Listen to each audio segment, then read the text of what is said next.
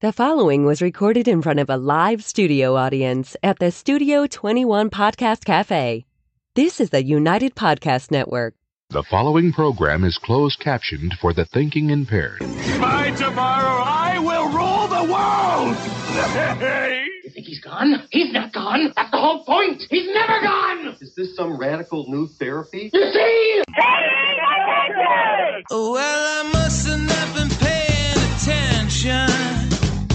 When you were just talking to me, do you think that you could repeat the question? And I listened more attentively. There must have been something in all of that nothing that wasn't quite so easy to see. And I must have missed something when you were just talking to me.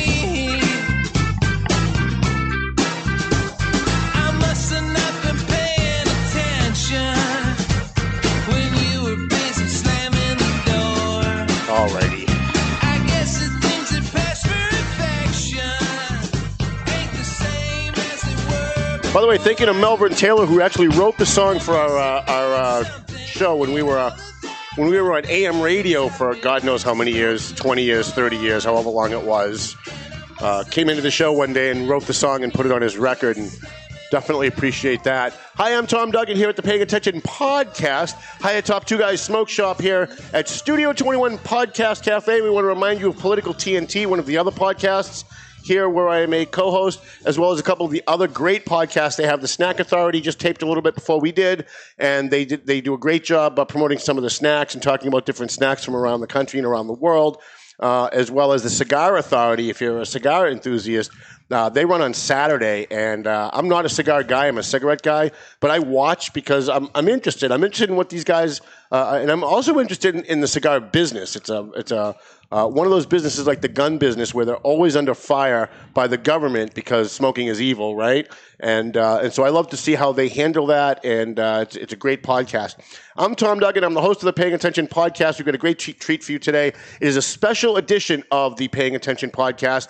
We are doing a debate today, and it's a real debate. It's not what it's not these mamby-pamby debates you see on T V with the Democrat and the Republican candidates where it's a forum and they pretend that it's a debate and everybody's got a thirty seconds for a response and ten seconds for a response. Here's how this is going to work. I'm going to throw out a question or a topic to each of the candidates, and then I'm going to let them talk to each other about what they agree and they disagree on. And I'm going to let them have, I'm going to step back, and the only time I'm going to step in is if I think one person's getting too much time or if someone's not getting enough time, and just to try and move the flow along. Um, so before we start, no time limit, but just be respectful of, of the time and, and the other candidates. Uh, why don't we start uh, at the at the other end of the table? Just introduce yourself a little bit. Tell people who you are and why you're running. Sure. So I'm D J Beauregard, and of course I'm running for one of the three council-at-large seats here in Methuen. And uh, Tom, as you and many other people in the community know, I've been passionate about this notion of making Methuen better since I was a kid. Uh, I uh, was educated at the C G S and the Timoney, and I graduated from Methuen High in two thousand seven. And I first became uh, really involved in the community as a member of Kathleen Corey Ramey's Methuen Youth Corps when I was fourteen. I remember it well. Yeah.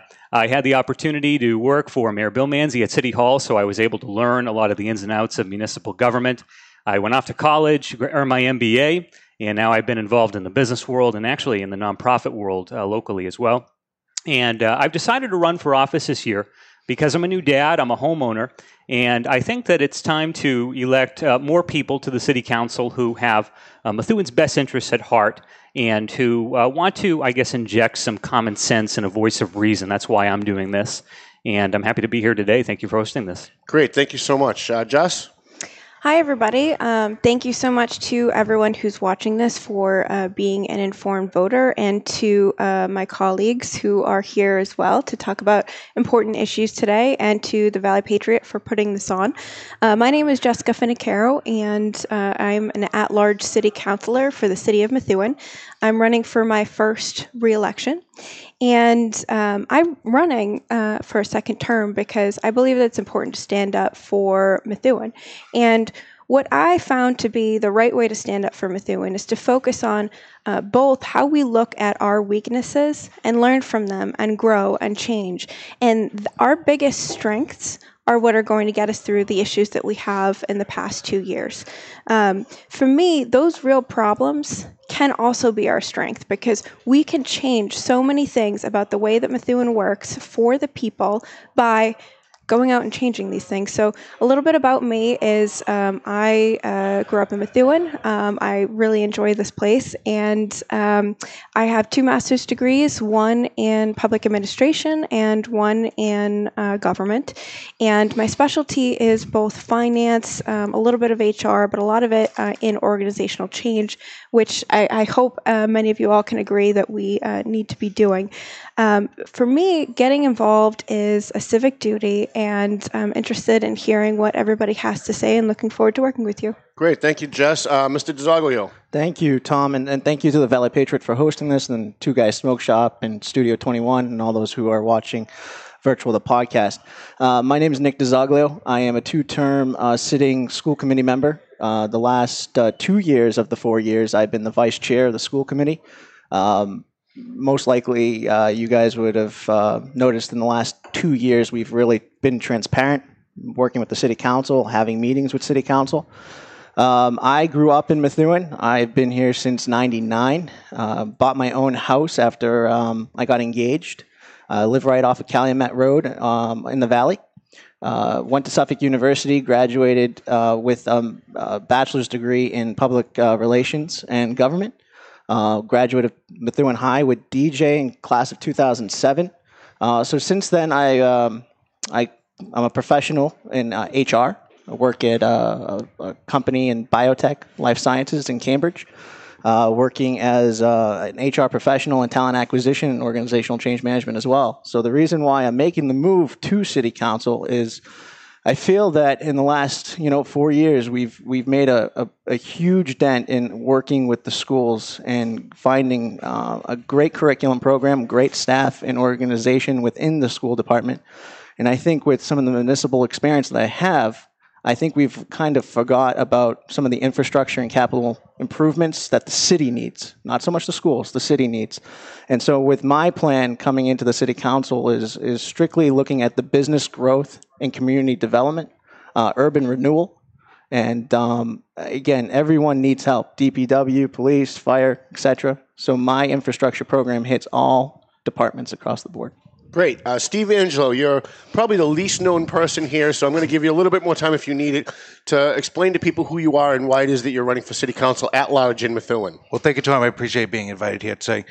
As you said, I've never been in politics before. This is totally new to me. I'm born and raised from Methuen. I said I love Methuen, and the reason why I decided to run this year is because I believe that Methuen is a great city and has a lot of great things going on. I think that there's been a lot of negative vibes and a lot of negative attention to the stuff that's going on in our city, and I think we need to start concentrating on the positive as opposed to the negative. I believe that where we stand in the city with departments being at each other and tra- basically, I apologize, totally new to this, but I said with our departments, I said basically facing off with each other, and I think that we should be working as a team, the council, the mayor's office, everyone in town hall. Mm-hmm. And if we work together, we can continue to move forward. I believe that right now in Methuen, we're in a lull, in that I'm stepping up because I believe that I can help to keep moving Methuen forward. Personally, as I work for the town of Stoneham, so I have experience in municipal government.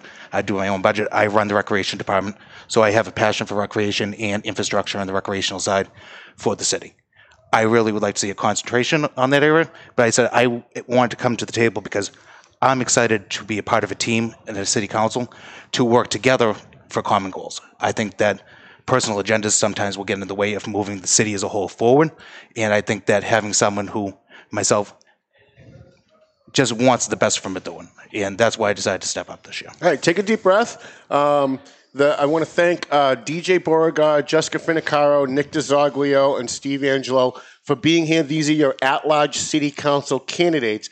Um, guys, before we actually really get into the meat of, of issues in the debate, um, and I don't know if you've seen the uh, Valley Patriot that came out today, but uh, I wrote a column and I want to talk a little bit about this. Um, I, it's what I call the Incumbent Protection Act. Uh, that's not what the city calls it. That's what I call it, because there are two things as, that are part of Methuen city budget that are only really designed to protect incumbents to help them get reelected. And this is no uh, no no uh, slap at Jessica, who's the only incumbent at the table. She had nothing to do with any of this. But the fact is, in Methuen, there's two things that, that are only there to help uh, incumbents when it comes to election. Canceling primaries, canceling preliminary elections certainly helps incumbents uh, because in your race, you've got five candidates, six get nominated for the November ballot.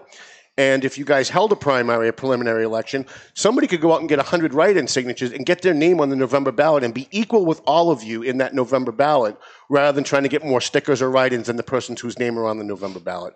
Uh, the other one is having a deadline to pull papers. And we've seen, in, in fact, someone on the, on the stage today, if he wants to uh, address it, some people pull papers for two seats. And it gives it, it makes it impossible for other people to gauge how many people are going to be in each race. And when the deadline comes to poll papers, um, and then there's another thirty days before you can turn them in, uh, you can't have somebody run for both seats. So they run for one, which leaves the school committee, in this case, has has five people running for six jobs. So can you talk a little bit about, the city council is talking now about changing the charter, and uh, I've not heard anybody talk about either of these two things. Uh, if they have, it must have been when I took a break because I never heard any of them talk about it. And what what do you think about these two issues? Would you do anything to change them? Do you think they're good? Uh, and I'm just going to throw it out. Uh, we'll let uh, Nick, said, I guess, wants to go first. And then yeah. uh, I'm not going to tell you guys. You can, But you can interrupt each other. You can talk to each other. You can agree and disagree. Yeah, I'm not going to take up too much time here. But I did pull for two papers. Mm-hmm. um, I pulled for the school committee. And then I pulled for the city council, and, and originally my heart was with the schools. And, and when I heard about, you know, the open seats on the city council, I thought it was, a, a, a, again, a strategic, but a, a, an opportunity for myself to move and, and take that expertise to the next level, which is why I came in and I took my name off the list of the school committee. But I think everyone in, in any state, city, uh, country should be able to pull for whatever position they want. They should be able to uh, go out there, get the votes, get their name out there, get their their position on the stance out there as well. Deadlines, there's a deadline for everything.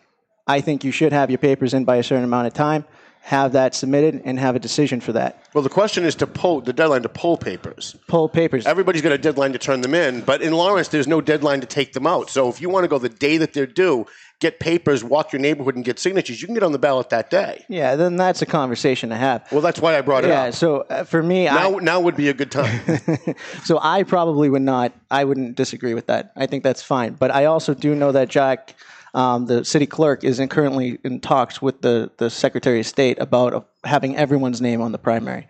Because right now you guys that. are not on the primary ballot. That's what I heard. And yeah, that's a disgrace. Yeah. I think yeah. that's a disgrace because the public would have an opportunity to have another another candidate run and have their name on the November ballot. No, I agree with that. I agree. I think everyone should be on a primary ballot. Even a presidential cam- uh, candidate that's an incumbent has a primary. Right. So I absolutely agree with that. Guys, anybody else? I agree with you as well, Tom. I think that especially having a primary allows for people to get involved who may have not had an opportunity to pull papers. A lot of people have a lot of things that go on in their personal lives and things that go on with work that might prevent them from being able to do something at a certain period of time. But if they have a passion for the city and they have a passion for being involved, I don't think we should restrict them from being involved if they want to be. Having a primary might allow someone who in August decides that they really want to be involved. They see what's going on. They have a passion for what they want to see for the city. Right. I don't think we should restrict that for being on the ballot, and I one hundred percent agree with you. Yeah, Jess, I mean, the current mayor ran unopposed two years ago, right? Mm-hmm. And if they had held a primary that year, there were a lot of people who, after the deadline of, of nomination papers, were saying, Jesus, no one's going to run against this guy. I should have pulled papers, but now it's too late. Um, shouldn't we do away with canceling primaries and having a deadline to pull papers? So I guess I will say I agree with you, Tom, and with what uh, my colleagues up here have said so far about uh, wanting us to not have that deadline. But I don't agree that we should make any decisions based on uh, one example in any race. Um, that's something that um, I was really frustrated in some of the conversations with the charter changes is that you cannot make any decisions based on one incident in Methuen's history. You really need to look at the vast majority of um, history in Methuen. Well, it's not just and, the Methuen mayor's race. Right. It's your race this year. So yeah. it's it's it's it's been pervasive. I remember when Pat Ulliano ran unopposed in the East End, and no one ran against her, and there were tons of people saying, geez, I wish I knew no one was going to run or mm-hmm. I would have run. Yeah. So I think it really needs to start in a more comprehensive way. Um, so I had been planning on uh, saving this for um, later when uh, things aren't so contentious with some of the issues that are in the forefront of the Methuen City Council. Um, but some of the things that I've been working on is a uh, resolution that addresses a variety of issues uh, that I find in um, our City Hall, as far as making everything a lot more inclusive for all of the candidates who are interested in getting involved. I know that when I first got involved, people told me that I, I shouldn't be in politics. It wasn't my turn.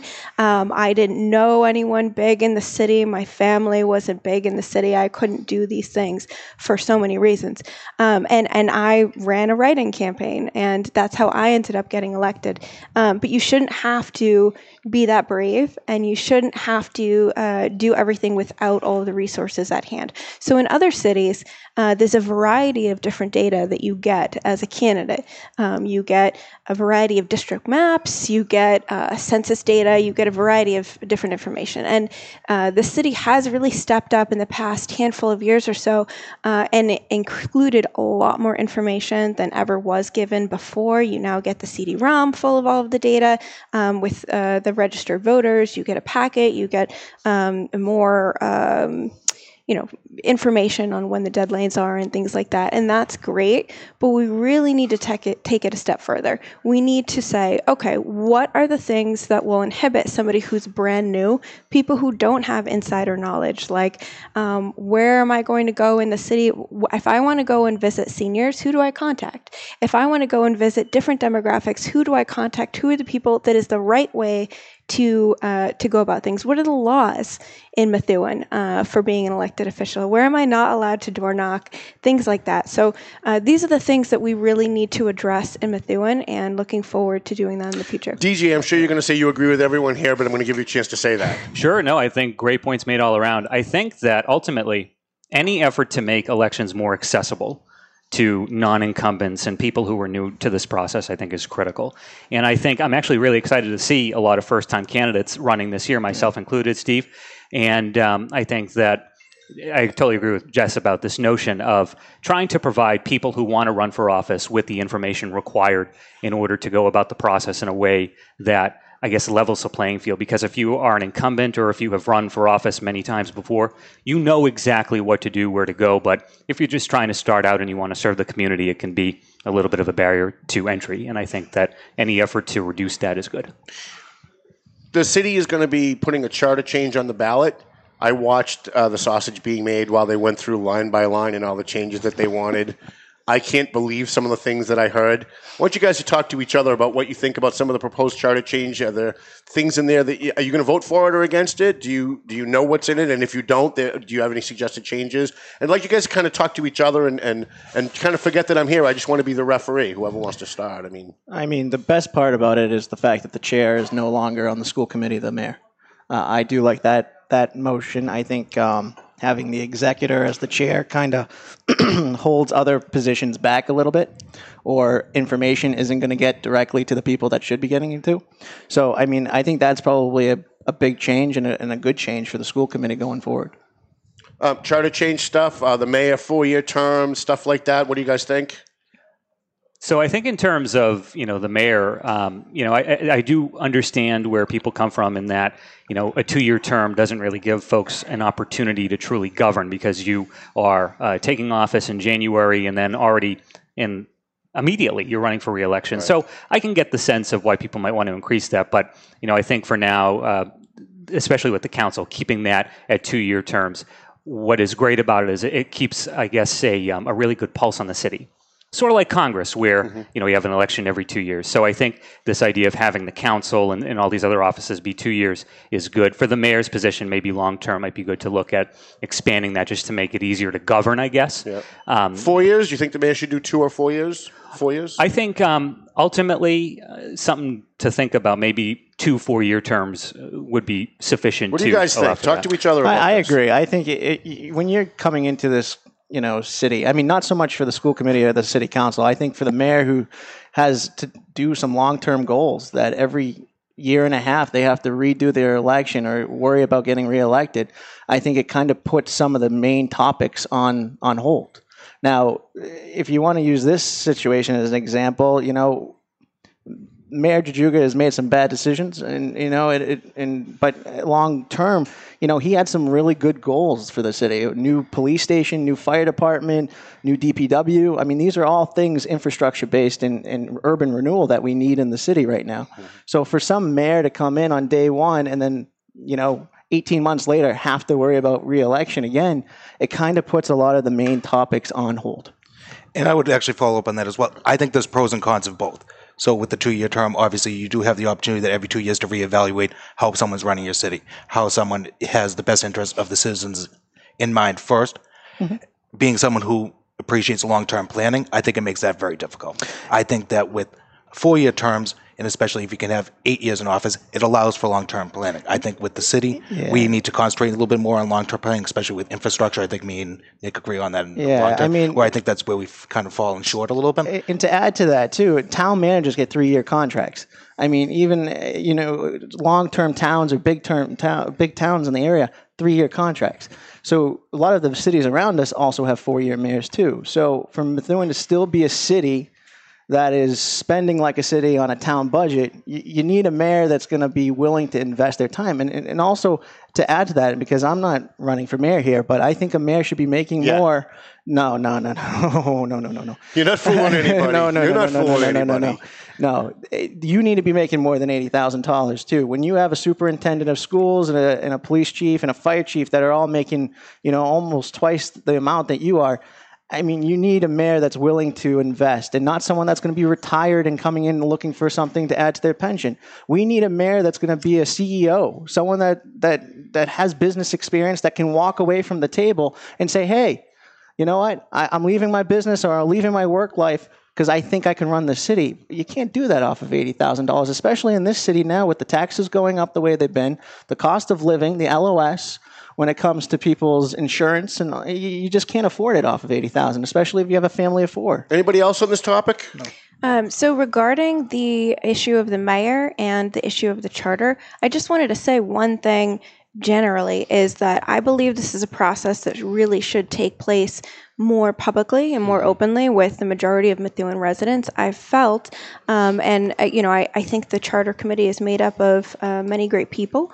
Um, but I've felt that, you know, I wanted to see twenty, thirty plus people there. I wanted to see all of the people in Methuen who I know really care um, about what's going on to be there and giving their input. I, for a charter, I genuinely believe that the right way to do it is to have it be elected residents who are non-politicians to be making those decisions. Um, I just, I, I, you know, and I, I walk the walk on that. I mean, I voted against it. And um, some of the things in there that were changes, I absolutely agreed on and thought were great for the city. Some of the changes in there I thought were not good for the city. Um, but to me, what I think we shouldn't be doing is having politicians, including ourselves up here, be the ones who are making these decisions. I believe that the residents should be the ones making these decisions, not just on one vote, do you vote yes or no on these charter changes, but in a much more collaborative way that we've had in the past with some changes to make sure that it, it doesn't go off the rails like it has in the past. Um, so that, to me, I feel very strongly that when you're talking about the rules of politicians, they shouldn't be changed and created by politicians. That is, um, so that's something that I've had a really hard time with uh, reconciling, because there are some things in here that I think are good and are very needed. Um, but I think it should be an ongoing, long-term conversation over the next few years for us to make a lot of those changes with the support of the people. But can you give us five examples? No, I'm just kidding. it, it's a joke. Can D J, I hop in there? D J, jump yeah. in, please. Sure. So um, I, I definitely respect the work that the Charter Group did, and um, you know, I think it's all very well considered. But I do agree with the premise of Jess's point here. Uh, about, I'd say maybe twelve years ago, I was involved with a, a local group uh, called Citizens for a Better Government. It was led by people like Phil Leahy, the late Maureen Donovan, um, a, a great group of just residents who cared about the city, and they wanted to take a look at the charter, and they organized this group. It was a very grassroots level group. And ultimately, a lot of the members of that group didn't end up winning, I guess, the seats on that charter review group. It was you know, folks who are probably a bit better known. But at least the process was organic. It began at the grassroots level, and I uh, think that that's pretty spot on in terms of where the changes should be coming from, or at least originating from. We did have a question from uh, somebody who's watching us. By the way, there are a ton of people watching us live right now. Good. Um, someone asked, where is uh, Arthur Hardy? He's also a candidate in this race. We gave Mister Hardy an opportunity to come on. He thought apparently that he was punishing me by not being here. Um, he's not punishing me. He's punishing himself. We did invite him. He chose not to come. Um, So these are the candidates that I think you should consider for this office, because they cared enough about you, the voters and the taxpayers of Methuen, to put their time aside to be here, and they put aside some of their personal differences to do so, but believe it or not. Um, we have a, a, a number of things uh, that I hear from voters in Methuen when I talk about this upcoming race, and every single one of them down to the person at some point during the conversation about this race talks about conflicts of interest. Can you guys talk about this a little bit? Because every single every single voter that I talk to during my conversation says, I'm tired of the conflicts, I'm tired of the insider deals, I'm tired of the good old boys getting everything they want behind the scenes. Can you guys talk about this? Because if you don't, you're probably not going to get elected. I swear to God, every single voter that I talk to brings this up. Tom, you know, I, I'm here at the table. At the city council, I'll be at the table. I don't have to get up for anything. I have no conflict of interest. I have no special interest. I think that's why some people have been attacking me. Uh, I'm not a vote that can be bought. I'm someone that is about the community. You don't have to agree with me. You don't have to, you know, you could disagree with me all the time. But my voice and my vote is my own. It's not someone that's whispering in my ear or someone that's sending me text messages saying, you know, this is the wrong way to vote, Nick. Wrong way to vote. I'm mm-hmm. never going to be that way. And, and I'm sorry to say it, though. Um, my family is twenty years now in Methuen. Not, and none of them work for the city. None of them have any conflicts with the unions. And, and, and I had no businesses in the city. I have my own house. My parents have their own house. I'm married. I'm invested here. My kids are going to go to the public schools. You know, you can't ask for a cleaner slate. You have kids? Not yet. No. Oh, well, oh I might thinking have. ahead. I, I thought I missed something. No, not yet. I'm sorry, guys. Anybody? So, yeah. D J, Go, going door to door. This issue is something that I hear from a lot of people. So I think that, you know, if you are an elected official in Methuen and you do have these conflicts, you have family members who work for various departments, I think that as long as you are recusing yourself and making those conflicts known from the top of City Hall, um, I think that that's not inherently a bad thing. I think it's when it's abused and family members are taken care of in terms of jobs or what have you, I think that that's a disgrace. But that stuff all happens behind the scenes, not to right. interrupt. But that's not, I mean, nobody comes at the city, at, at the council table and says, hey, I made a deal with Councilor so-and-so, he's going to vote for my project, right. I'm going to help his kid get a job. So this actually gets to my next point. I have no conflicts of interest with the city. I have no relatives who work in any department, which means, as Nick said, I'll never have to get up from the table at any point because of a conflict. I'll be able to take a clean and honest vote every time. And yes, just like what Nick said, I'm an independent candidate. I'm not being told what to do, and I'm able to do what I think is in the best interest of the people of Methuen based upon their insight. And I think it's important that we focus on trying to identify and find candidates who are able to do the same thing, in that, you know, they, they don't have to worry about those conflicts. Steve, you've been really quiet. Yeah. So I'm, I'll jump in. So I could echo exactly what D J and Nick have said. That's the reason why I'm stepping up into this election, is because I don't have a conflict of interest. And it's I'm frustrated as a voter and as a taxpayer. I, I chose to buy my home here in Methuen because I want to be part of a great city. And I'm stepping up because I think that the conflicts of interest and personal agendas have gotten in the way of moving our city forward. And I think that you need to have someone who is bipartisan, who is able to sit at a table and have a conversation and work as a team. I've mentioned it several times, that need to work as a team. Whether you agree with each other or not, it can't be someone's outside influence who's influencing a decision. It can't be. It can't be those backroom deals. Those need to end. I said, and having that conversations in front of the public and being transparent is extremely important. Jump in to me. If you guys want no, to I don't want to cut him in. off, but at the same time, I don't want to put aside that there are people that work in this city that are related to certain people that put their lives on the line every day. Absolutely. Too. You know, our Absolutely. police are fired. You know, the city was a town, and townies tend to be mixed in with everything. Now, that there's nothing wrong there, but when you're when you are negotiating contracts on on on a you know subject that is involved with a family member, you should step away. But but when it comes down to, again, I want to clarify that there are some hardworking people in this city that put their lives on the line. They teach our students. And yes, they're related to people across the board. But when it comes to my vote, I will never have to stand up to walk away. Jess, I think you're the only one that hasn't jumped in on this. Or sure, did you? And sure. So, no, not yet. Okay. um, so, uh, I've been uh, on the council for two years during a really tumultuous time. Um, and uh, I felt that prior to this time, um, the conflicts were actually taken Um, somewhat frivolously, in my opinion. Um, I, I think that sometimes people only really called it a conflict if it was so firmly a conflict that it was, you really had to step out. Um, and I think one thing that is positive with all of the issues that have come out in the past two years is that everybody is much more sensitive about this now. Mm-hmm. And I think that's a great thing, and it always should have been like that. But um, so for myself, I think some of the things that I talked about earlier that are the reasons why people told me that I couldn't run for office to begin with, and the fact that I didn't have all of these connections is actually a strength for me right now, because um, it would really um, kind of kill me to not be part of um, these conversations and these discussions on how to move forward on a lot of these issues if I wasn't able to participate. Um, but I will say that Um, there is different levels of um, conflict. So, for example, in uh, City Hall, whenever there's a vote, there's been times where I've said, you know, I know this person. I have a friendly relationship with this person.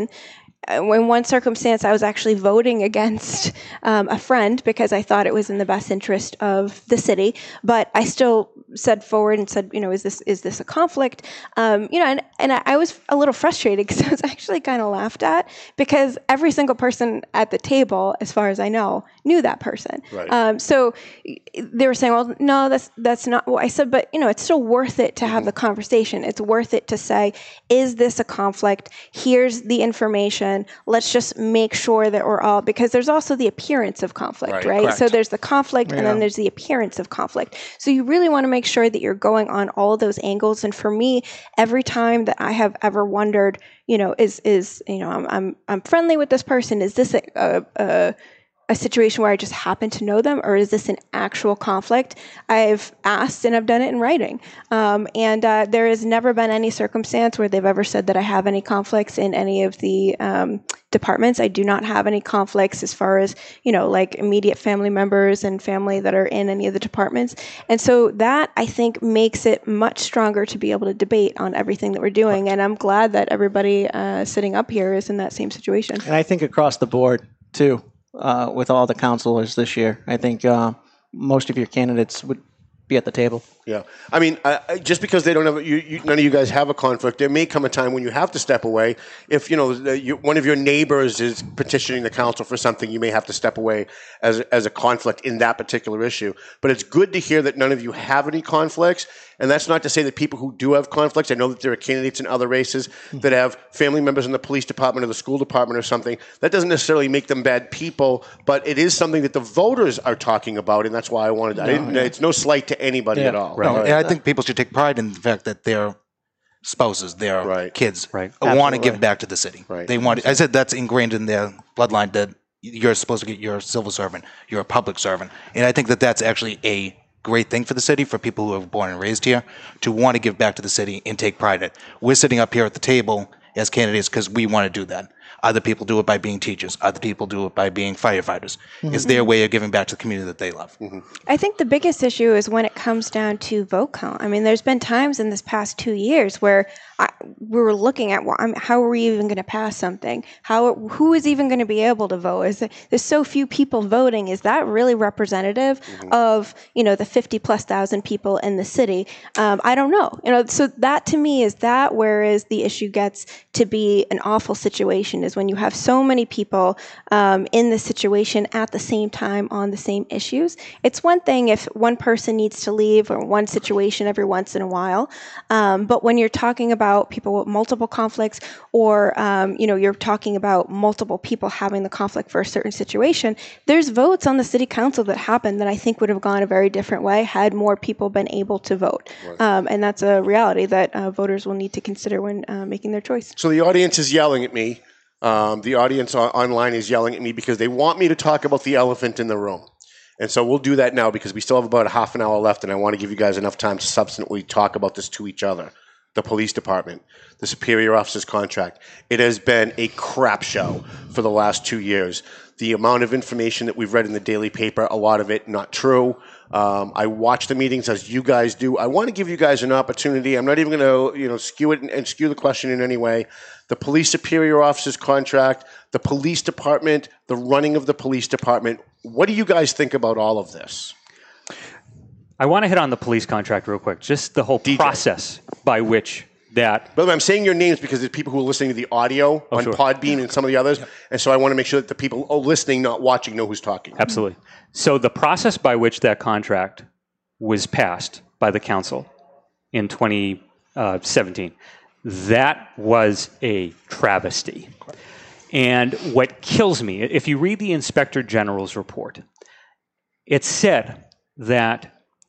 During that process of, uh, you know, when the council was about to vote on it, no questions were asked about the content of that contract. The only questions that were asked, and this piggybacks off of what uh, Jessica just said about having so many conflicts, n- all anybody cared about was the rule of necessity. Right. Nobody asked or demanded a, a financial impact statement, which there's actually a resolution that requires financial impact statements on contracts to be provided before a vote is cast. And I think it went through on just a first read. They they didn't have, have a second read on it. And so just the process by which that entire contract was passed, that can never happen again, ever. And I'm glad we actually have, uh, I guess, a stopgap in place now in the C A F O, someone whose job it is to actually look through this stuff and to provide the council with educated uh, ideas and opinions about what we're doing. But we need to scrutinize every contract and uh, make sure that that just never happens again. You know, to, to to be honest with you, where we are now in this process is where we should have been eighteen months ago. I think it should have went straight to the courts, let the courts, uh, you know, work on this. And, and Nick pro- DiZoglio. Sorry. sorry, yeah, Nick DiZoglio. I think at that point they would have mediated in the middle somewhere. I think we've we've we've gone eighteen months down the road. We've pointed fingers. We've made blames. We've said, you know, the superior shouldn't have sent that contract in. The mayor should have read it. You know, at that point it's a hearsay because you still don't have a real contract. And where if we just voted to send it to the to the courts, it, it, that council, the current council, shouldn't have taken it in their hands. And not saying because they weren't experienced with it or or they didn't have knowledge of it, but they didn't vote on that original con- that that original contract. Majority of them did not. So what they should have done was hand it off to legal. And a, and I think honestly, I, I like Dick, um, Rich, excuse me, Rick, a lot. But um, I think we need a full time solicitor in that office with a city of fifty thousand people. Having a part-time or overtime done for him, it's just we need someone full-time. And I know he goes beyond what he really should be doing, but we need a full-time solicitor. And if we had that in the court, I have a feeling that we would have had this resolved about eighteen months ago. And I agree, Nick, as especially with the... Steve Angelo. Sorry. As especially with the timeline that way it's played out. Yeah. Unfortunately, I said what's done is done with the contract. Absolutely. It never should have happened. Yep. It never should have happened, and it's unfortunate for our city that we're in the situation we're in. But I said, all we can do is move forward and try to find solutions for it. I think that with the council, I agree that we should have looked into going to the courts immediately to look to remedy a situation that we were in. I think it's a great yeah, step to move it, forward, and that's on every topic, as opposed to continuously talking about it and talking in circles, is actually making actions to move forward to resolve issues that we have here. And in the I'm city. Probably going to give you a plug right now, but your dad is a well-known businessman in Methuen. He's my eye doctor, Methuen Eye and Optical. If he gave He'll me appreciate a, that. Yeah, no problem. He if he, he gave, should have been sponsoring the debate. If you're going to give a free plug, he should have sponsored the debate. If he gave me a bill and I paid for it, and then I started questioning it six months later, that's not my fault. Whoever wrote that contract and handed it off to the city, they didn't ask any questions. Correct. So I don't, I, and again, we go back to the police department. The morale's down. They're down like ten police officers right now. Cops are going to Lowell left and right. We need to invest in our police department, our fire and safety, and our schools because the morales are down across the board, folks. And when you have a city that has a morale in its department, and, and let me actually add the D P W. I mean, the D P W's office, there's a roof caved in in their in their um in their building right now. All right, that building is old as time. They need a new facility as well. So when you talk about the morale being down and people taking zeros, two, and twos, Well, that hey, it's a zero this year. Yeah, my hard work into this city, zero.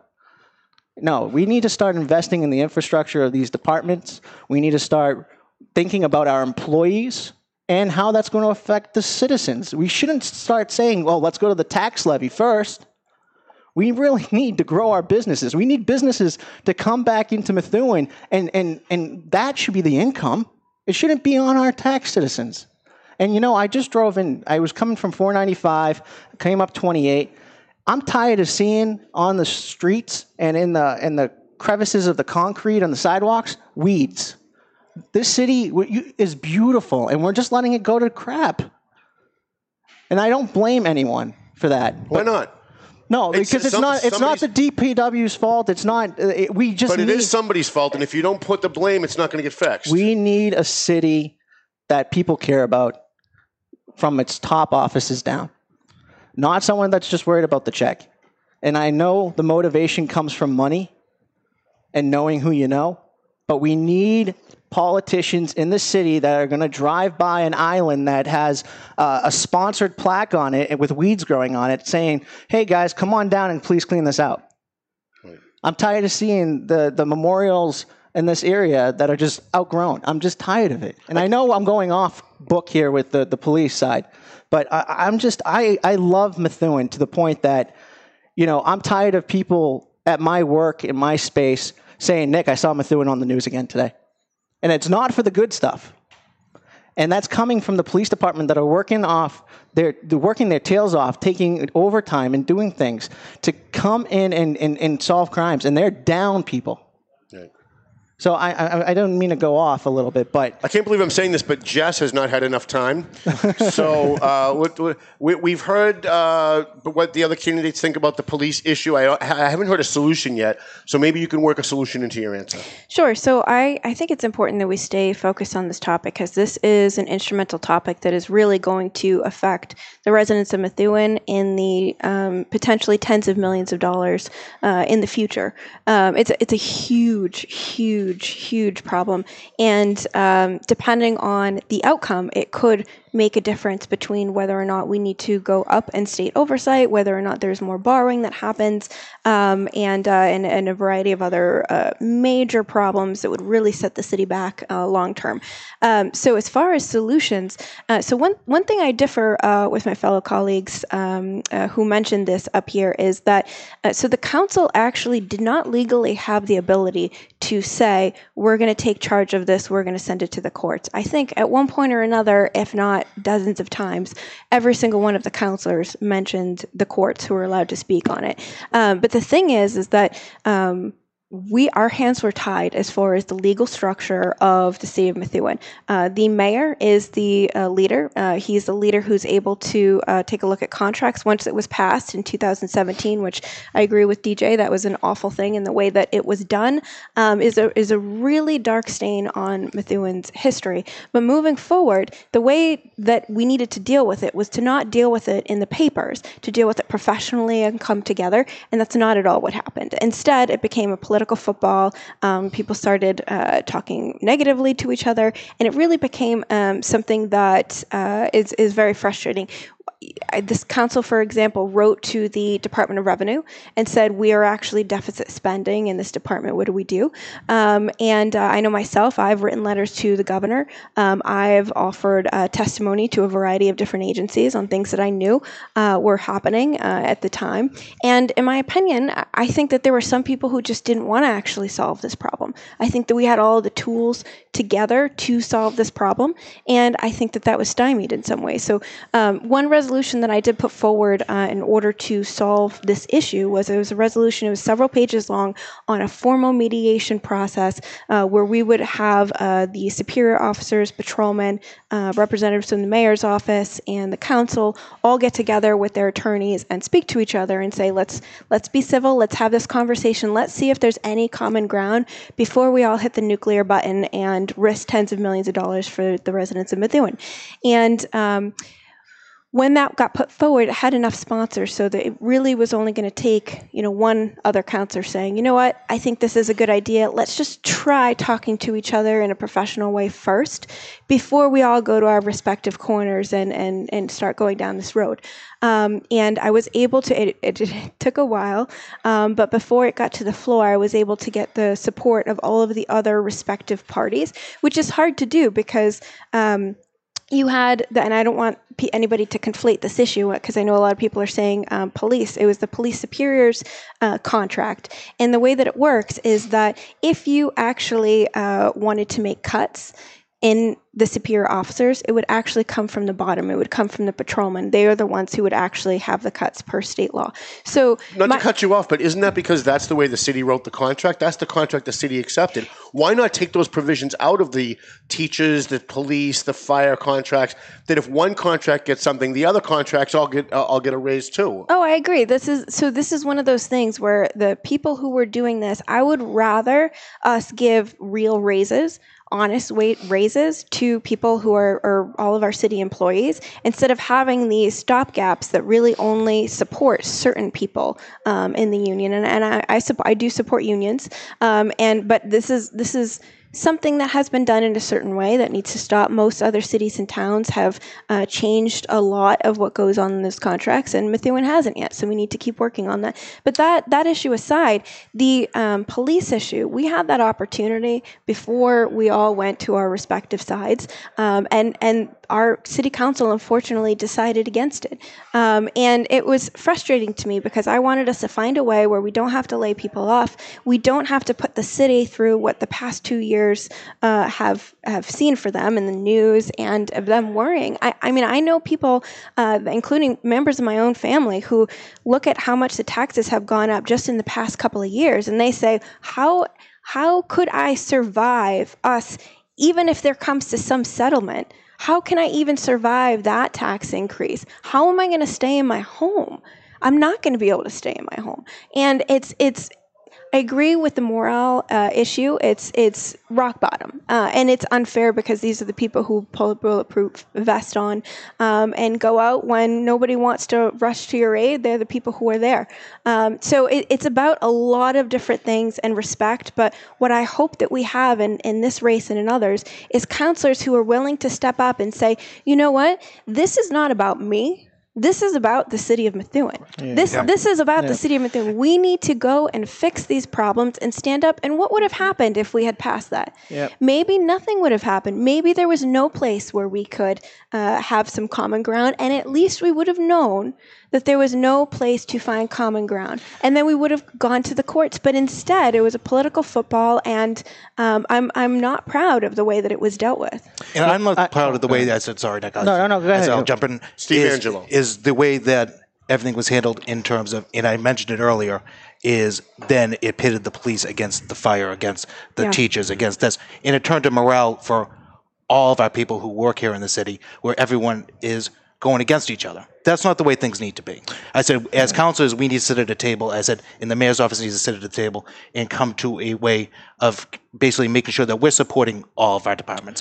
I said, when it comes to public safety, we can't limit the public safety here of the citizens. We can't start saying, oh, we're going to make cuts and taking patrolmen off the streets. That can't happen, especially in the days now.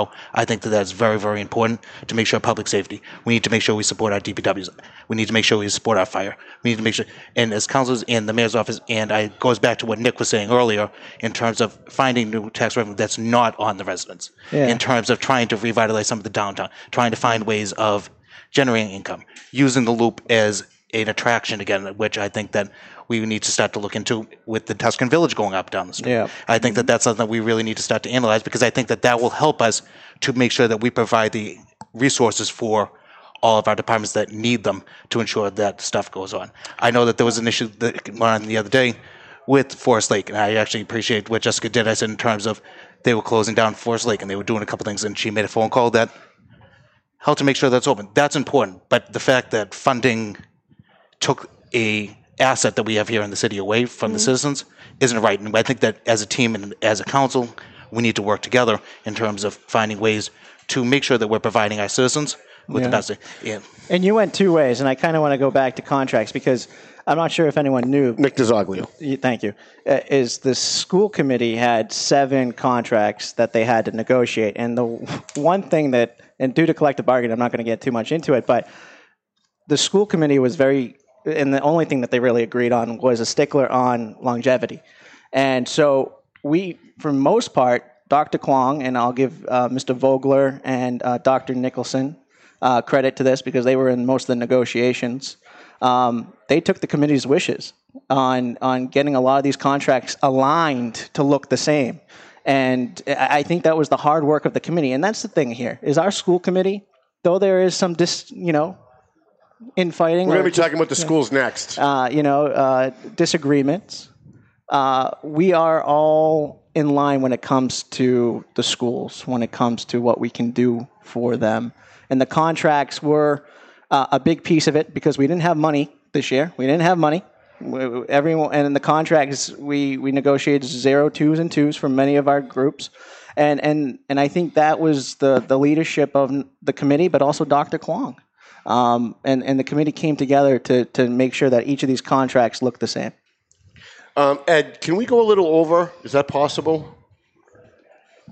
How much is a little, Tom? I don't know, like maybe ten minutes? Yep. Okay. Um, because uh, we, uh, and I'm, I'm glad to hear a lot of what you had to say about the police. Uh, I want to bring up the schools, but I just have a very quick answer, if you, if I can get a quick answer. Do you guys think Chief Joe Solomon's doing a good job? I mean, I'm going to say yes. I, I, you know, here's the thing. Uh, the guy's bleeds Methuen. I, I do know that. He bleeds Methuen. He has his, uh, and again, I don't know the guy personally. I may have had two or three conversations with him, and they were about the schools over the last five, uh, four or five years. Um, but every time I see him out and about, he's there for the kids. He's there, and, and I'm saying this on the school side. He's there for the kids. Um, we have our S R Os in the office, uh, in our schools, and, and the officers are well trained and, and involved.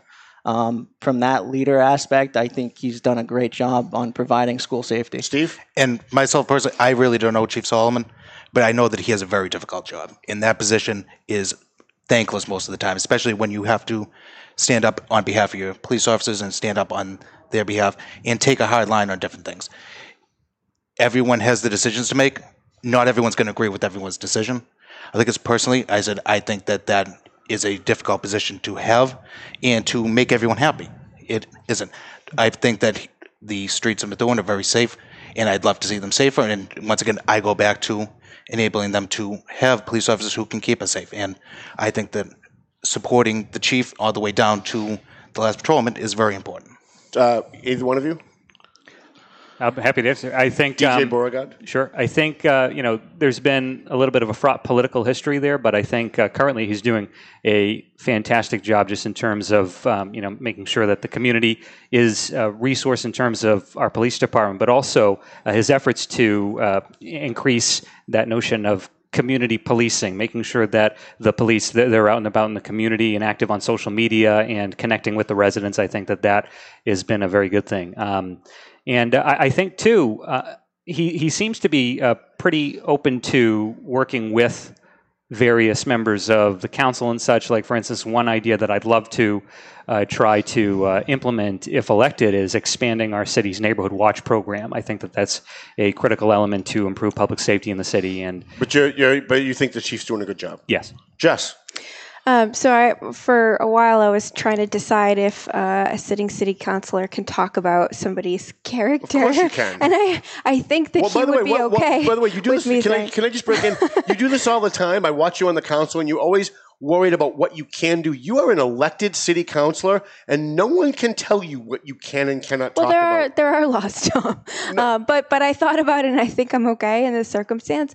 Um, I think I agree with what Steve said uh, in that he has a very tough job.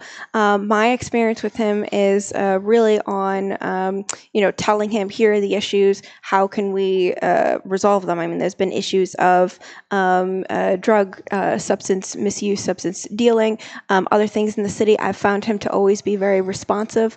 Um, I know that he has become uh, somewhat of a figure in Methuen and that people have all different opinions of him.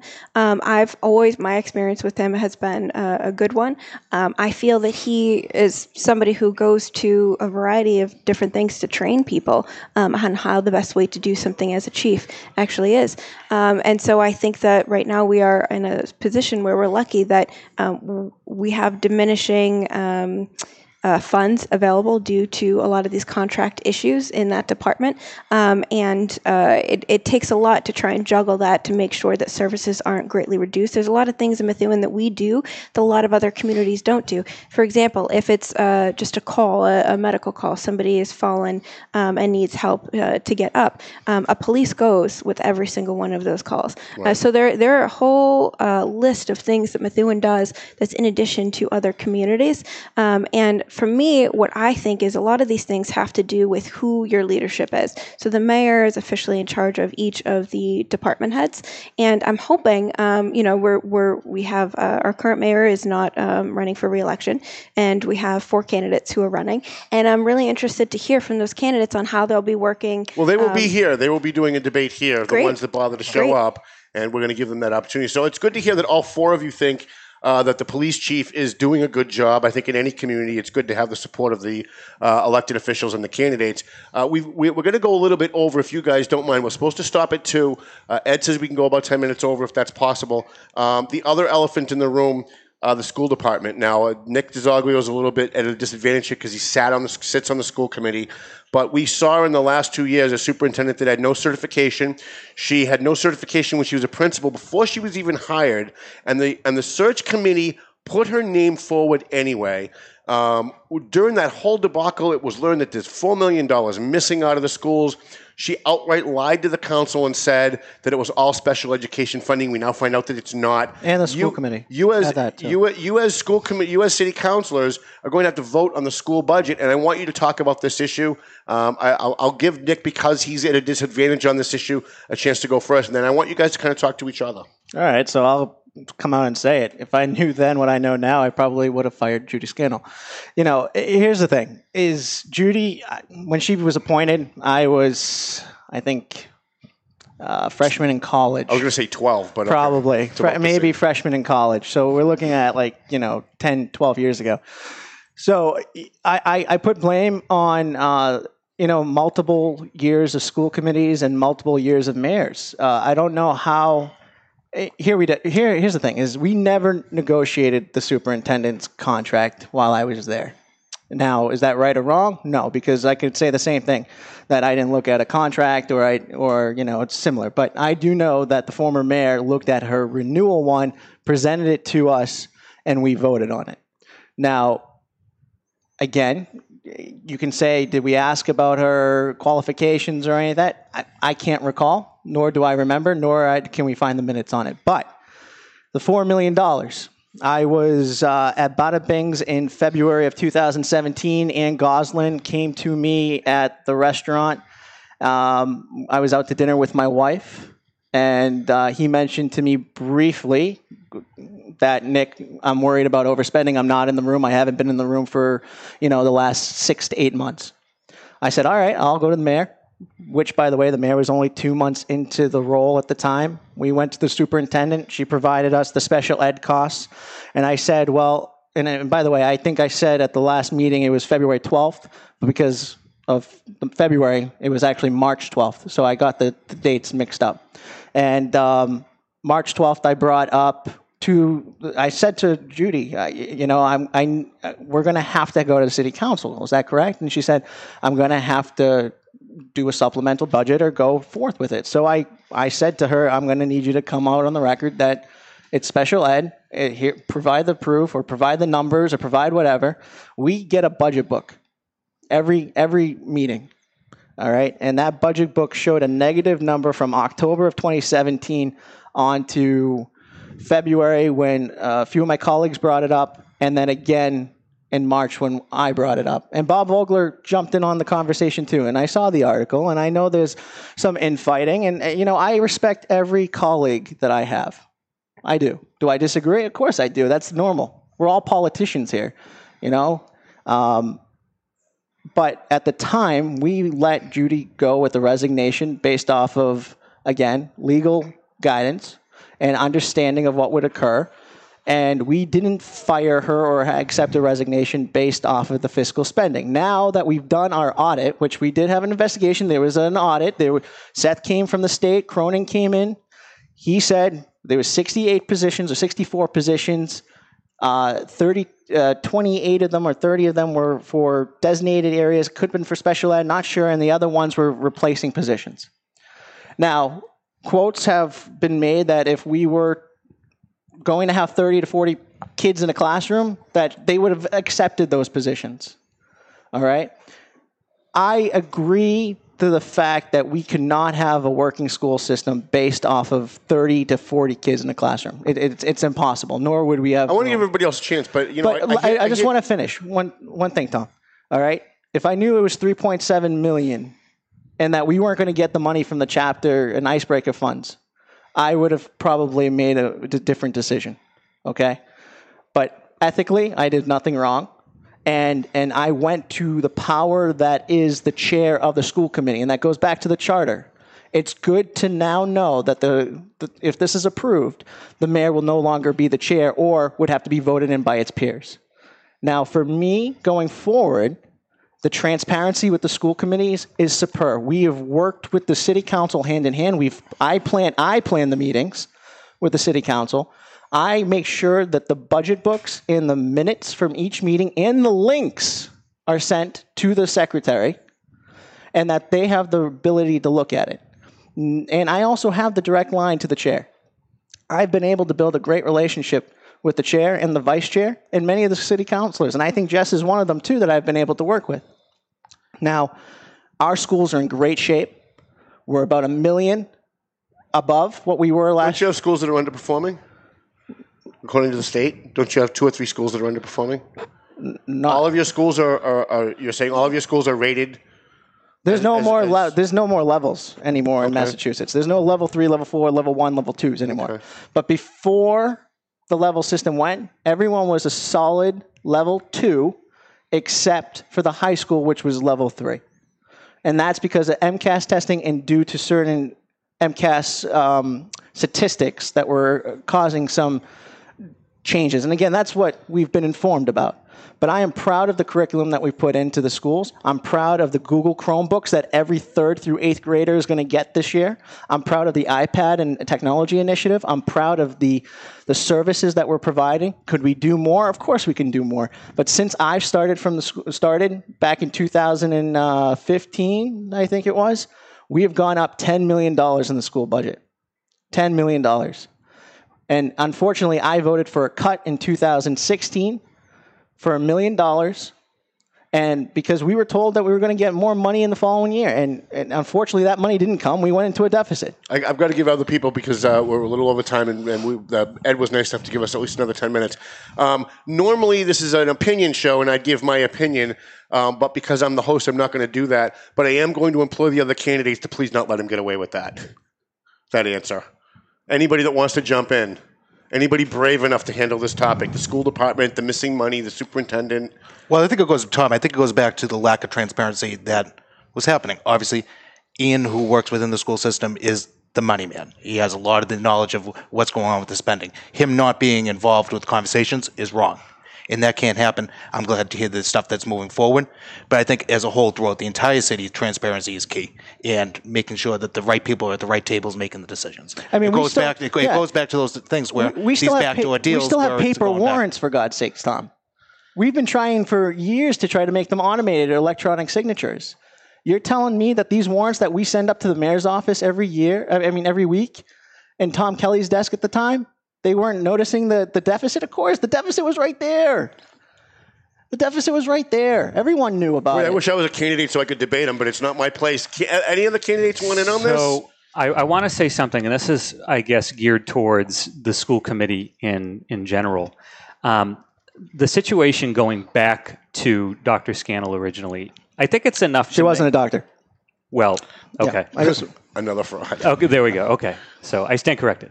But the uh, going back to that, um, the, the idea that you can have a position like that and not have the licenses, that's insane. It's enough to make your head explode. There are teachers who lose their job for not having the proper licenses. And she has fired some of those teachers. Exactly. And so I think, you know, going back to that, I think that it was incumbent upon the school committee at the time, knowing that, my goodness, we have someone who is working without the necessary licenses. The decision to fire, I think, was absolutely the correct one. And the thing that bugs me as a taxpayer, the idea that the vote not to fire, essentially letting her go off into the sunset with what you could probably describe in the private sector as something that comes awfully close to a golden parachute, mm-hmm, with yeah. no questions asked. Why? Right. I just, so, so just to add to that, though, D J, when we sat down with our legal team, we don't have any effect on the pension. The pension board does. So fire or not fire, it, it, it, to be honest with you, the pension would have been, been probably given to her regardless. So we have no say over the pension. I, I want everyone to understand that, because we couldn't take away a pension from her. That's the pension board for the assistant and superintendents of Massachusetts. But I'm pretty sure that if you guys fired her and did an investigation and uncovered all this before you let her go, that the pension board would have taken that into consideration, don't you think? Anybody? So I think uh, what we really need to do here is have a shift in this conversation, because um, I think this is part of the reason why people don't like politicians, is because we're talking about scenarios and we're talking around the conversation. And, and that is what I think really frustrates people about politicians, because there are people at home probably watching this saying, you know, tossing their coffee up in the air saying, how can, how, I, I am, I am outraged. I am angry. I'm, I'm, when I first heard um, that our former superintendent was not certified, I'll be honest, my first reaction was sad. I was sad because I had always had a great experience, and um, I was I was sad to hear of it, and I, I hoped that it wasn't true. Um, and then as things started to unravel and more was uncovered, um, there there really wasn't, it wasn't an opinion anymore. It, it became the facts. Um, and, uh, you know, for me, I look at things, again, you know, I'm not somebody who's any kind of political insider, or I found out about this four million dollars deficit in two thousand eighteen. Um, at really, and it was released to the press. I mean, everybody really knew about it when I knew about it. And, um, you know, I guess for me, if, if I was in the situation that somebody, I think all of this is about public trust, right? So when you have a whistleblower situation and somebody says, here is some information, uh, our business administrator for the schools is actually uh, works for the superintendent. So it takes a lot of guts to say, I have something negative to say about somebody who could fire me, and here's what I am saying, and, and I'm scared and I'm nervous. Um, and uh, so I, I honestly, I for this whole time, I was pretty harsh on the business administrator. Administrator, not having known that this whole time that this has been going on. Um, and I, I felt, how, how could you have done this? Um, and then to find out after the fact that, that he did come forward and say something about it, that, that is something that I, I think you know, we are going to have to talk about, because what are the policies that need to be put in place for us to make sure that this kind of thing doesn't happen again? Yep. Because there were people who knew about this without the rest of the council knowing, right? Lot, so that, lots, so there were, lots so, of people you know, knew so you about had this. You had a lot of people who knew about this, um, and we could have done a lot of things had we had more time. There could have been things that were cut first. There could have been things that we said, okay, well, let's restructure this differently. So let me let me, a, let me just step in there, because so if, so when you guys, I just want to make sure the perception is is not that I was in a room with with Mister Goslin talking about you know sixty-eight positions, because that's not what occurred. I was at a restaurant. He came up to me and said, Nick, we're overspending. And I said, okay, what do you want me to do? What are you, what are you talking about? We're overspending. He goes, yep, we're going to be in a, here's, here, we're, we're overspending, and I, I can't get to the superintendent. So I said, all right, well, I'll go to the mayor and I'll go to the superintendent. The superintendent wouldn't have done anything different than other than show the documents that she ended up showing. And, and here's the thing is we were misled, and now we have policies in place to make and, and administrators that I think are, are are fantastic. We have Doctor Kwong in there now. Ann Goslin is going to be working with the Capo, which is a, is a perfect example of restructuring the city. And then we also have everyone reporting up now to Doctor Kwong, who isn't afraid of being a part of the superintendent team. Okay? We, yeah, but you, you, uh, you've had a lot of time. And then, Steve, I'm, I'm going to jump in real quick. I know, but I it, I, it, it, it, this is a topic that's sensitive to me. Right. No, so obviously, that's, why I'm, that's why I'm giving you and more time. Yeah. I gave you a lot yeah. more time and than everyone else on this. For myself, and one of my biggest frustrations with politics in general, and that's not people at this table, that's not as an all-encompassing thing, is we tend to reflect too much on the past and past mistakes as opposed to looking to the future and how yeah. to make sure that these problems don't ever happen again. Yeah. Once again, we dropped the ball. Something bad happened. It's our job now for the people here at this table to make sure that stuff like that doesn't happen again, to make sure that the safeguards are in place, to not have things and put Methuen in a bad light. It to say it was embarrassing. It really was. To read that stuff in yep. the newspapers and stuff is embarrassing. What we need to do now is, once again, as a team, as counselors, and as is to put the parameters in place to ensure that that stuff does not happen again. Because if it does, it looks even worse. Yeah, and we have to invest in a financial and H R system. And I know Mister Cronin's working with the with the mayor and the and, and the town agencies right now. I know um, that's something that we've lacked. I mean, the, we have an old ancient E R P system, and that's something that again we need to pay attention to is our infrastructure. How can we continue to do manual warrants and manual finances without making sure that we're going to lose a penny somewhere? That's where we need to come into this, because you know what? If we had a strong financial system and there was warning bells going off, I know I run an E R P system right now at my office that if I'm under budget, boom, boom, boom, seventeen different areas are going to know about it. Right. It's the infrastructure of the city that we need to be putting into place. We so, are, we are, go, no, go right ahead, but so make it brief because we're wrapping up. One of the things that um, I'm really proud to say that myself and my fellow, uh, the total nine counselors worked on this past year is we were handed this problem. We were said, okay, well, you know, we're we're in a four million dollars deficit. And at the time, not much was really known about the situation. And, um, you know, to the credit of the full council, we all worked together. We got to work. We passed a, a very difficult document uh, to do with uh, financial oversight. Um, I personally wanted us to go into a higher financial oversight because I feel that there are many more issues that Methuen uh, has as an issue. And I don't want it to come out like this. I want it to right. come out in advance and for us to deal with it. But I do think that the notion of we can't just move forward without fixing our problems. The way that I think about it is right now, um, if you have a messy house, you uh, go and take everything out, you make a big mess, you pile everything in the center. If you really want to clean your house, you take everything out, you clean, and then you put it back together slowly. And I think the process that we are in right now in Methuen is the taking everything out and starting to assess how are we going to put this back together the right way. And, uh, you know, for me, if you can see, and me at any of the different council meetings, it is tough to stand up and be alone and say, you know what, I may be one or two counselors who feel this way, but I'm going to say this. And even though there's a lot of people who don't want me to say this, I think that's what's in the best interest of the city. I've got to, cu- so, I've got to cut you. We're at one twelve. Um, I want to give each of you less than a minute. Please be as brief as you can to make your final pitch, at least for now, uh, as to why Methuen voters should vote for you. Three of you are going to get elected. Uh, these are your four major candidates, ladies and gentlemen. The the fifth candidate chose not to be here, so I would I wouldn't even consider him. I think these are the people that cared enough about the voters to show up, so these are the people you should consider. Um, each of you say your name for the people who are listening audio and not watching video, and give like maybe a thirty to thirty second to a minute last pitch as to why people should vote for you. We'll start with Steve. You didn't get a lot of time today, but we'll, we're going to do another one after the primary, and we'll give you more. All right, perfect. I, Tom, thank you again for having me here.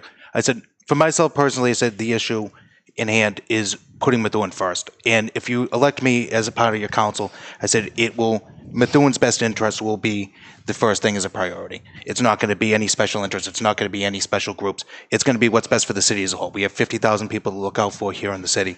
And if we are not doing our job as councilors and we are not standing up for every single voter and every single resident, we're not doing our jobs. And with me, I can promise you'll have someone who's genuine and hardworking, who will be working hard in the trenches to do stuff. This is not my forte, is being up here in the spotlight. I'm someone who likes to make differences and actually make decisions and really hit the ground running behind the scenes. But in order to do that, I had to be up here. And that's what I want to do, is to work for the citizens of Methuen and to continue to move from the board. Nick? Nick DiZoglio. Uh, the, you know, I say to myself that every day I've come to Methuen, I've... I, come to the schools, I work with the students, I work with the teachers, I work with the administration. Um, if you ask anyone at the schools, I've I've been a voice for them. Um, I've been endorsed twice in the last two terms by the, the teachers union. Um, you know, for me, it's I'm going to do the same thing for the city, except at a bigger level at this point. I'll be there for the departments. I'll be there for the residents. You don't have to agree with me. You don't. Uh, you, again, you could say what you want to say about me, but my voice will always be for you guys. My vote is never bought.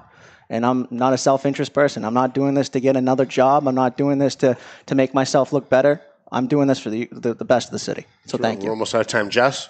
Hi. Uh, so uh, my name is Jessica Finocaro. I'm running for re-election. I think there's a lot of different opinions here, and I think this is great. This is the way a debate should be, where we all right. come together right. and say, here's our opinions, and then back it up with facts and thoughts, and then decide, you know, do we have any common ground? That's what I think is the right thing to do. Um, I stood in two thousand seventeen in DeGasse Park on Mystic Street and said, uh, I promise to fix this park. This is going to be my number one priority. It's completely completely dilapidated, uh, and I fulfilled that promise. I said I was going to work on economic development and community development. I serve on that committee now, and I'm one of the co-founders of uh, Methuen Day. Um, as far as the other things that I said, I said accountability. I have posted on Facebook. I have talked to residents. I have not stopped going to events to talk to people. This isn't just campaign season for me. This is twenty-four seven all year round, um, and I've tried to make sure that I'm as accessible and accountable for my decisions. Often go on uh, Facebook and explain why I voted a certain way as well. Um, and results. I mean, I have gone forward and said, you know, a financial impact statement is what would have saved us in twenty seventeen from some of those contract mistakes. Mm-hmm. So I went out, I wrote that um, resolution, and it did get passed. So right now, that same situation can't happen again. And that's what we need to do. We need to focus on that. We need to be transparent in the way that we're doing it. We need to focus on the promises that we make. I, I've dealt with over a couple of hundred constituent requests I've got, I've got this year. And um, I'm asking for one of your three votes on November fifth. D J Beauregard, you get the pleasure of being the uh, wrap-up candidate today. Thank you for being here. Sounds good. Thank you for having me. Uh, I, I'm going to keep it uh, short and sweet. I think that we need more elected officials with innovative ideas and a desire to put our city's best interests ahead of everything else, ahead of politics, ahead of special interests, you name it. And I think uh, we also need to have uh, a better sense of fiscal responsibility in government, more accountability, uh, transparency. And I know we were to- talking a lot today about putting out fires and such, but I look forward over the course of the campaign to talk about some more forward-looking ideas about how yep. we take Methuen from point A to point B and move forward together in a way that is collaborative and productive. So D J Beauregard, uh, Jessica Finocaro, Nicholas DiZoglio, Steve Angelo, thank you for having the class to be here. Uh, thank you all for coming. Hopefully you will come back. Uh, hopefully you'll also get on the ballot. Please keep me up to date as to whether they're not going to actually put you on the ballot. Also want to thank A and M Auto Body, who was, a, who was a, actually a paying sponsor here on the program. We didn't run his commercial today. We're going to make that up to you at another one. Uh, I want to remind everybody that uh, Heroes in Our Midst is on Amazon and on Barnes and Noble from the pages of the Valley Patriot. Also, you can uh, you can buy Lawtown, the movie I'm in, uh, on uh, Vimeo dot com, Google Play, and a whole bunch of other stuff. The Valley Patriot is on the streets as we speak, and when I leave here, I'm going to go finish doing deliveries in Methuen. Please, please, please, if you're in Methuen, make sure you vote no matter who you're voting for, and talk to the candidates and tell them what you care about, because this is the time that it matters. Ed Sullivan, our producer, thanks so much. Hiya, Top Two Guys Smoke Shop here at Studio twenty-one. We'll see you in two weeks with the Central District Council debate. Thank you, guys. Telling you to